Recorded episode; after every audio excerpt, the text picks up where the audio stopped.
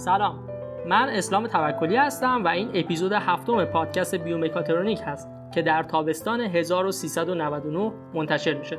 پادکست بیومکاترونیک توسط دانشجویان مهندسی برق دانشگاه صنعتی خواجه نصیرالدین توسی تهیه میشه و توی هر اپیزود یه موضوع در زمینه فناوری های هوشمند سلامت تر و بررسی میشه.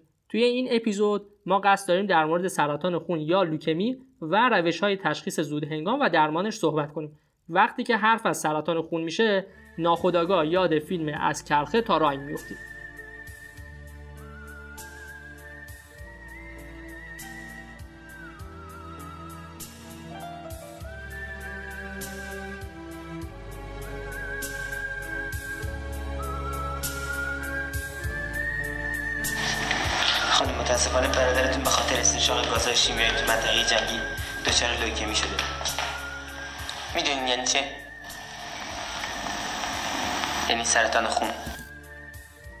همونطور که سرطان خون از اسمش پیداست قاعدتا سلول های خونی رو مورد هدف قرار میده. به خصوص سلول های گلوبول سفید که در سیستم ایمنی بدن نقش خیلی مهمی دارن.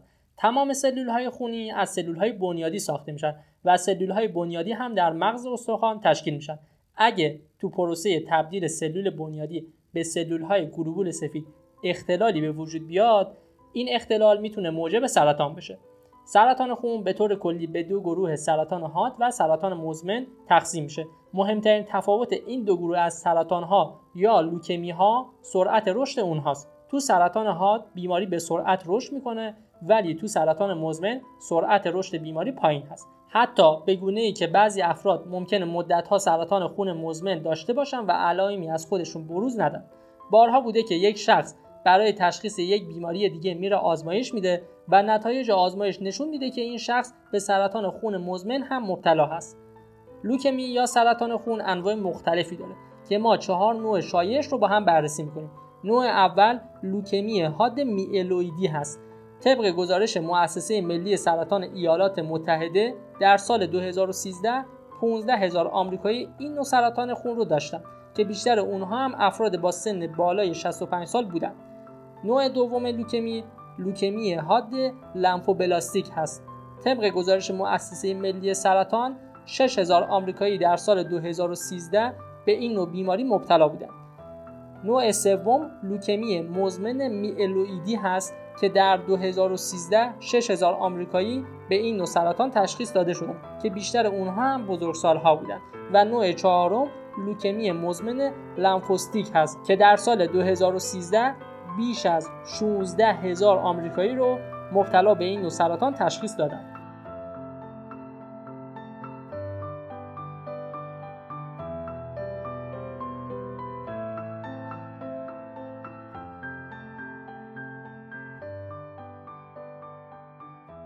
اگر بخوایم در مورد عوامل ابتلا به سرطان خون صحبت کنیم می‌تونیم بگیم که عامل اصلی و واقعی سرطان خون ناشناخته است اما دانشمندان میگن که ترکیبی از عوامل ژنتیکی و محیطی در ابتلا به این بیماری نقش دارند تا به الان عواملی مثل سیگار کشیدن، پرتوهای یونی، برخی مواد شیمیایی مثل بنزین، سابقه شیمی درمانی، سندروم داون و عوامل ژنتیکی شانس ابتلا به این بیماری را افزایش میدن. قاعدتا افرادی که در خانواده خود سابقه بیماری سرطان خون رو داشته باشند بیشتر در خطر ابتلا هستند و همچنین استفاده از های خانگی احتمال ابتلای کودکان به سرطان خون رو 47 درصد افزایش میده که این مقدار قابل توجهی است. مطالعات محققان مؤسسه بهداشت عمومی بوستون در آمریکا نشون میده که تأثیر مخرب سمها و آفتکشها بر بدن کودکان بیشتر از بزرگسالان هست چون که سیستم ایمنی بدن کودکان هنوز به طور کامل رشد نکرده و نمی‌تونه سمزدایی کنه پس بنابراین یک عامل دلیل ابتلا به سرطان خون نیست و مجموعی از عوامل دست در دست هم میدن تا سرطان خون ایجاد بشه. اما اگر بخوایم با دید آسیب شناسی به مسئله نگاه کنیم می‌تونیم بگیم که عوامل ژنتیکی نقش پررنگتری دارند و در واقع وجود یک سری ژنها ریسک ابتلا به سرطان رو خیلی می‌برن بالا. همین جهش های ژنی هستند که زمینه رو مستعد می‌کنند برای تولید سلول های خونی نابالغ در مغز استخوان.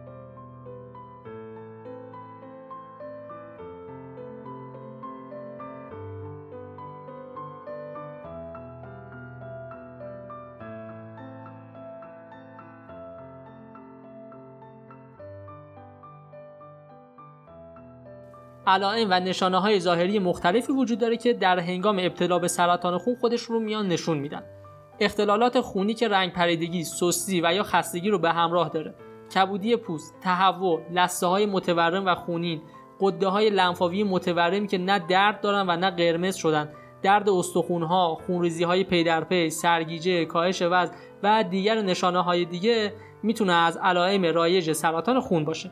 خیلی از این علائم می‌تونه با علائم بیماری های دیگه مشترک باشه اما یک عامل وجود داره که می‌تونه نشونه قوی برای سرطان خون باشه. اون عامل درد استخون هاست. یعنی به این صورت که اگر فردی مبتلا به سرطان خون باشه به خاطر تولید زیاد سلول های نابالغ در مغز استخوانش درد رو در استخوان ها حس می‌کنه. و اگر شما کمی مایچه های فرد بیمار رو فشار بدین فرد بیمار احساس درد می‌کنه. بعضی مواقع ممکنه این مقدار درد شدید باشه.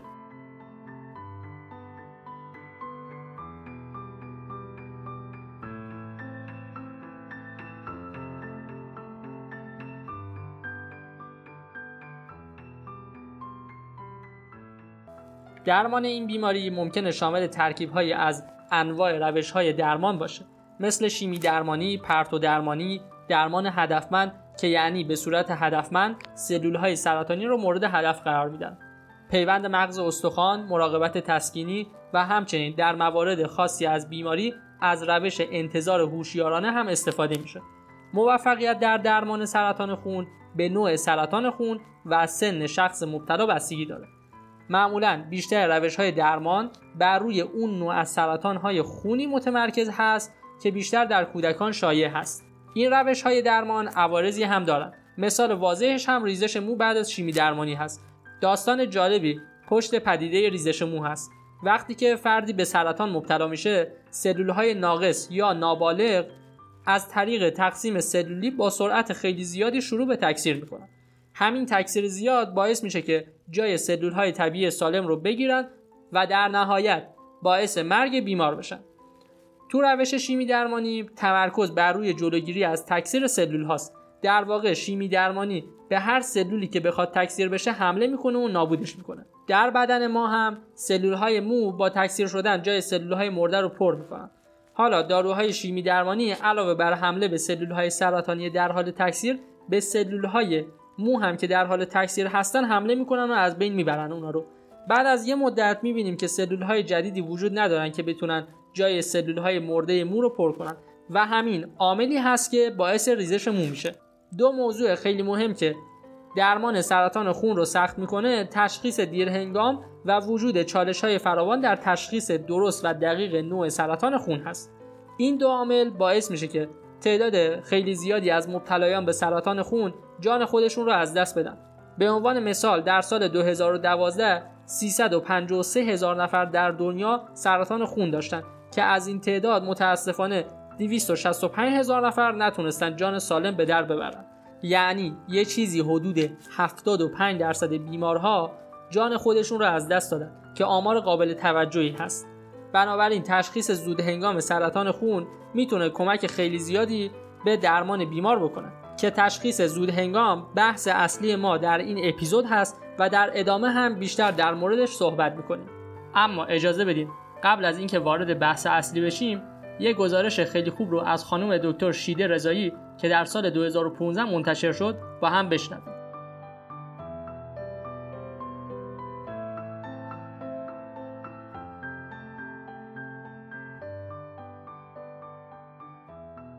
کودک شاداب که ناگهان زرد و ضعیف میشه.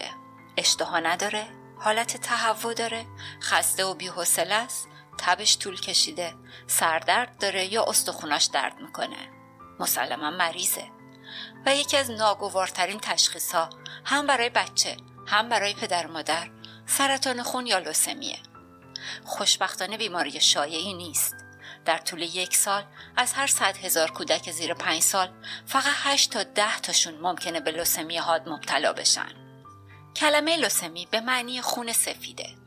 در فرد مبتلا به لوسمی گلوبولای سفید خون به سرعت تکثیر میشن و جای گلوبولای قرمز و سایر سلولای خون رو می‌گیرن. برای همین هم خون به رنگ شیری یا سفید در میاد.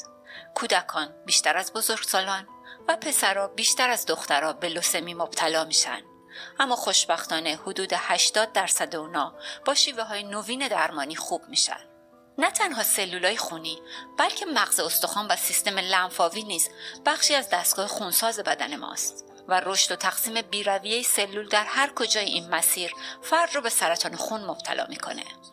در کودکان شایدترین سرطان خون لوسمی لنفوسیتی حاده. لنفوسیت یکی از گلوبولای سفید خونه که وظیفه اون دفاع در برابر عفونت هاست. و مانند تمام سلولای خونی ابتدا به شکل نابالغ در مغز استخون تولید میشه. لنفوسیت های نابالغ پس از طی چرخه تکاملشون در کبد، طحال، تیموس و غدد لنفاوی وارد جریان خون میشن. در کودکان مبتلا به لوسمی لنفوسیتی حاد تکثیر این سلولای نابالغ تقریبا همه فضای مغز استخون رو پر می‌کنه و مانع تولید سایر سلول های سیستم خونساز مثل گلوبول قرمز یا پلاکت میشه.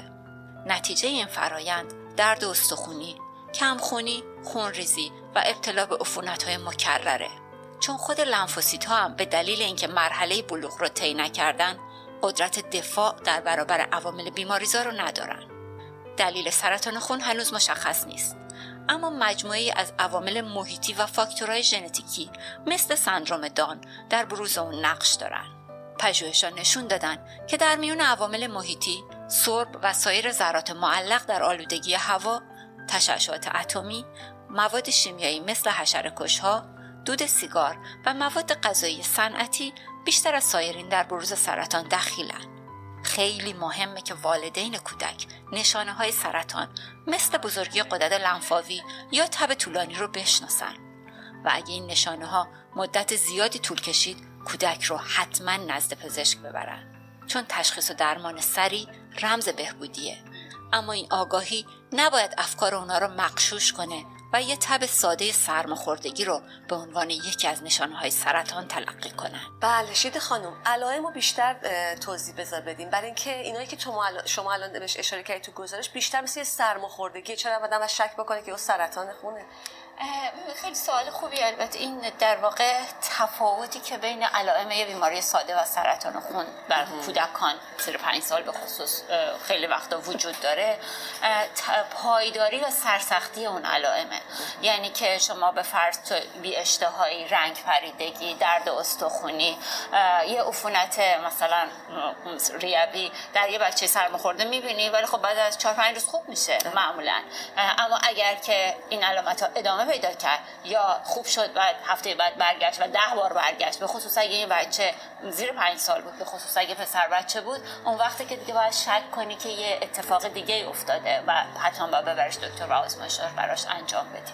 حالا عاملی وجود داره که بشه ازش پرهیز کرد به نشانه ای در واقع نه ببین باید بخوایم با باید اینجا به این مطلب اشاره کنیم که خب سرطان خون به خصوص اون نوع شایش در کودکان که لوسمی لنفوبلاستیک حاده مغز استخوان بچه پر میشه از سلول های سرطانی. سلول های سرطانی که دیگه جای گلوبول قرمز رو می‌گیرن و نتیجتا بچه کم خون میشه. سلول های سرطانی که جای سلول های ایمنی سالم رو می‌گیرن نتیجتا بچه به عفونت های مکرر دچار میشه.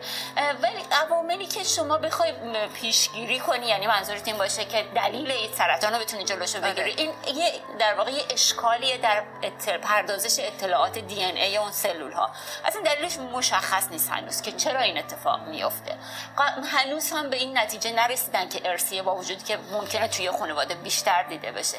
پس چیز خیلی خاصی نیست که بتونم بگم دلایلش رو کنترل می‌کنه. اما یه سری موارد هست که ریسک این بیماری رو بالا می‌بره. مثل مواجهه با اشعه ها همونطور که شما می‌دونین بچه‌ای که در مواجهه با بمباران اتمی هیروشیما بودن.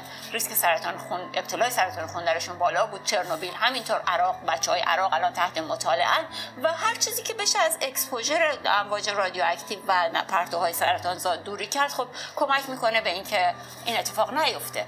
ولی در عین حال درمان سرطان قبلی همیشه یکی از این ریسک فاکتورها یا عوامل خطر خیلی زیاده این بچه ها حالا چجوری میشه تشخیصش داد و اینکه در این فاصله که تو ایران الان چه خبر هست؟ چطور میشه تشخیصش داد؟ ببین وقتی شک کنن به علائم یا آزمایش خون ساده فلام خون محیطی رو اول می‌گیرن نگاه می‌کنن. اگه دکتر شک کنه به اون می‌تونه از آزمایش مغز مستقیم مغز استخوان. یعنی تو آزمایش اول معلوم میشه یه مقدار بله سل ببین سلول هایی که نابالغی که باید به طور معمولی تو مغز استخوان باشن یا یه درصدشون تو خون محیطی باشه یهو در خون محیطی تعدادشون مثلا 10 برابر 50 برابر میشه شک می‌کنن. میرن مغز استخوان رو آزمایش می‌کنن نمونه برداری می‌کنن. اگر اونجا این تشخیص در واقع به نوعی ثابت شد اون وقت می‌تونن از مثلا پرتونگاری های تشخیصی سی تی اسکن ام اینا برای در واقع تایید تشخیص استفاده کنن و مایع مغز نخاع رو هم بررسی کنن. اما راجع به درمان و درمان در ایران گفتی ببین تمام درمان های علمی و پذیرفته شده و معتبر جهانی در ایران وجود داره که خب طبیعتا شیمی درمانی رادیوتراپی و پیوند مغز استخوانه. اون بخشی که وجود نداره در واقع کارآزمایی های بالینی یا clinical trial که بچه ها رو می‌برن تو پژوهش هایی که ببینن در آینده چه خواهد شد. اون هنوز در ایران خیلی بخش گسترده و قابل اتکایی نیست.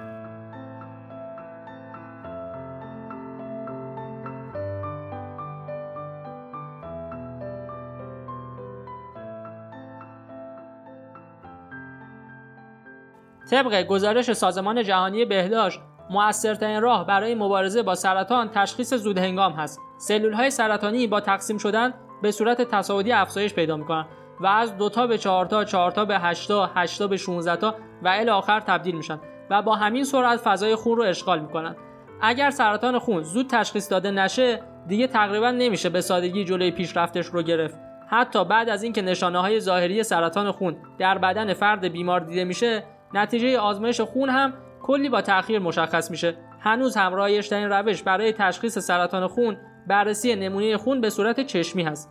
یعنی به این صورت که یک هماتولوژیست یا فرد متخصص تعداد گلوبول های سفید در نمونه خون بیمار رو زیر میکروسکوپ میشماره و بعد در مورد بیماری تصمیم گیری میشه. این روش اشکالات زیادی داره. توی این روش دقت تشخیص پایین هست و پروسه زمانبری هم است توی مراکز آزمایشگاهی نمونه خون بیمارهای زیادی وجود داره که باید توسط متخصص زیر میکروسکوپ بررسی بشه. همین حجم زیاد کار باعث میشه که هماتولوژیست دچار خطا بشه و از طرفی این روش هم روش زمانبری هست و اگر فرد بیمار به سرطانهایی مثل ALL یا ALL امتری مبتلا باشه هدر دادن زمان بسیار خطرناک است حتی یک روز هم می‌تونه سرنوشت ساز باشه. یک روش دیگه هم برای شمارش گلوبول های سفید در نمونه خون وجود داره. توی این روش از دستگاه های خاصی مثل سیسمکس استفاده می‌کنن. این دستگاه ها به صورت خودکار عمل شمارش افتراقی گلوبول های سفید رو انجام میدن.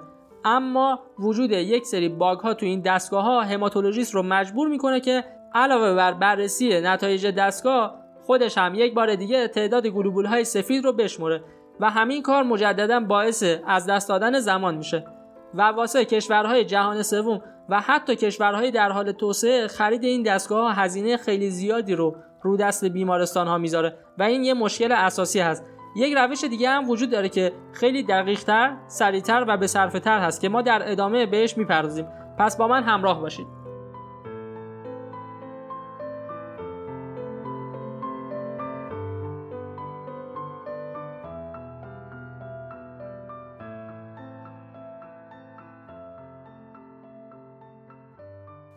توی دهه اخیر با های سریع هوش مصنوعی بسیاری از محققین تلاش دارند تا از هوش مصنوعی برای رفع بسیاری از چالش ها در حوزه پزشکی استفاده کنند. یکی از این چالش ها هم تشخیص سرطان به کمک هوش مصنوعی هست. محققین زیادی روی تشخیص سرطان های گوناگون به کمک الگوریتم های هوش مصنوعی و یادگیری ماشین دارن کار می‌کنن.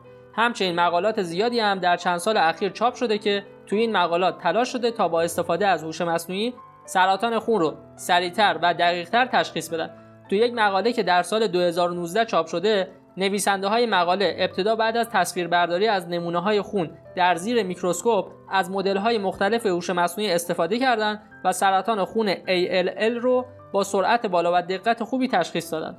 استفاده از هوش مصنوعی برای تشخیص سرطان خون یا لوکمی مزایای خیلی زیادی داره که می‌تونیم به سرعت بالا، دقت بالا و کاهش هزینه اشاره کنیم.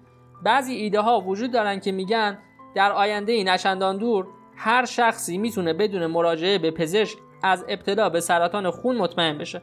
اونها میگن هر کسی با داشتن یه دستگاه کوچیک از خون نمونه گیری کنه و یه گوشی موبایل هوشمند می‌تونه از بیمار بودن یا سالم بودن خودش مطمئن بشه. نحوه عملکرد این ایده به این صورت هست که بعد از نمونه برداری اون شخص می‌تونه لام خونی رو زیر میکروسکوپ قرار بده و با گوشی ازش عکس بگیره. بعد عکس رو به نرم افزار هوشمندی که دارای هوش مصنوعی هست بده و اون نرم افزار بگه که شخص به سرطان خون مبتلا هست یا خیر. این ایده می‌تونه کمک خیلی زیادی بکنه در تشخیص زود هنگام و کاهش هزینه. معمولا بسیاری از افراد بعد از ظاهر شدن علائم سرطان خون میرن آزمایش خون میدن و این ممکنه خیلی دیر باشه. اما با کمک این ایده میشه سرطان خون رو حتی خیلی قبلتر از ظاهر شدن علائمش تشخیص داد و بیماری رو بسیار راحتتر درمان کرد. احتمالا براتون سوال پیش اومده که چطوری هوش مصنوعی می‌تونه سرطان خون رو تشخیص بده که در ادامه ما راجع بهش صحبت می‌کنیم. اما این بحث کمی تخصصی هست و فقط اگر علاقه من هستین ادامه این اپیزود رو گوش کنید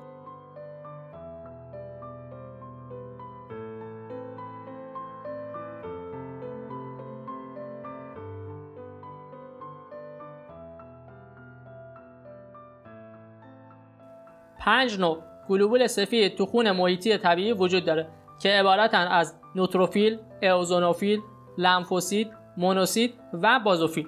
شکل ظاهری این گلوبول ها با هم متفاوته و همچنین مقدار اونها در خون هم با هم تفاوت داره. به عنوان مثال نوتروفیل ها 50 الی 60 درصد از کل تعداد گلوبول های سفید رو تشکیل میدن از لحاظ تفاوت ظاهر هم لمفوسیدها و مونوسیدها دایروی شکل هستند ولی نوتروفیل ها و اوزونوفیل ها دارای هسته های چند قسمتی یا چند لوبه هستند و بازوفیل ها هم کاملا گرانولی هستند. علاوه بر این مشخصات ویژگی های ظاهری دیگه هم وجود داره که از بیان اونها صرف نظر می‌کنیم.